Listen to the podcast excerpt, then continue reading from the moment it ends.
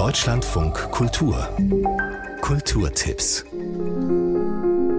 Erfolgsautorin Jarka Kupsova hat einen neuen Roman geschrieben, den sie heute in Berlin vorstellt. In meinem Roman Marschlande erzähle ich die Geschichte von zwei Frauen. Eine von ihnen ist Britta, die mit ihrem Mann und ihrer Familie hierher in die Marschlande zieht. Die andere, das ist Abelke Bleken, die um 1580 in den Hamburger Marschlanden lebt und allein einen Hof führt.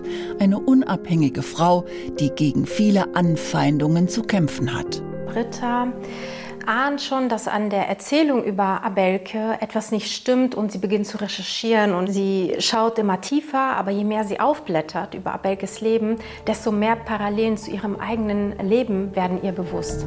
Jaka Kupsova liest aus Marschlande heute um 20 Uhr im Georg Büchner Buchladen in Berlin, morgen und übermorgen ebenfalls in Berlin.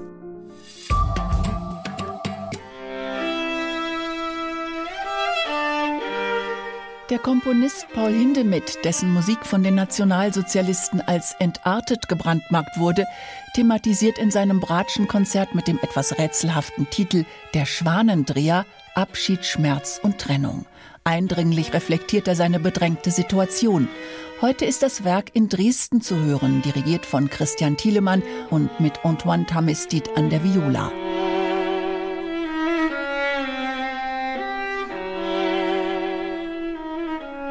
Mit dem Konzert, ergänzt um Richard Strauss Alpensymphonie, erinnert die Semperoper an die Freundschaft zwischen Paul Hindemith und der Sächsischen Staatskapelle.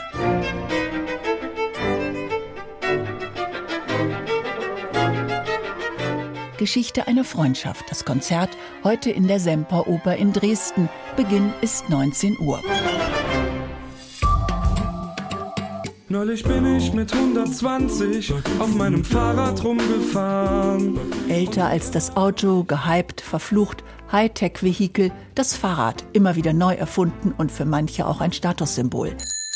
Karl von Dreis hat es erfunden und fuhr 15 Kilometer pro Stunde 1817 auf seinem Holzrad.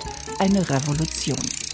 Das ist das erste Fahrrad überhaupt, auch wenn es noch gar nicht so ausschaut wie ein richtiges Fahrrad, weil es eigentlich ein Laufrad ist. Die Menschheit muss ja erstmal lernen zu balancieren und mit sich balancierend fortzubewegen, das ist wirklich die Krux. Sagt Johannes Strasser, Kurator einer Münchner Ausstellung über das Fahrrad als Kult- und Designobjekt.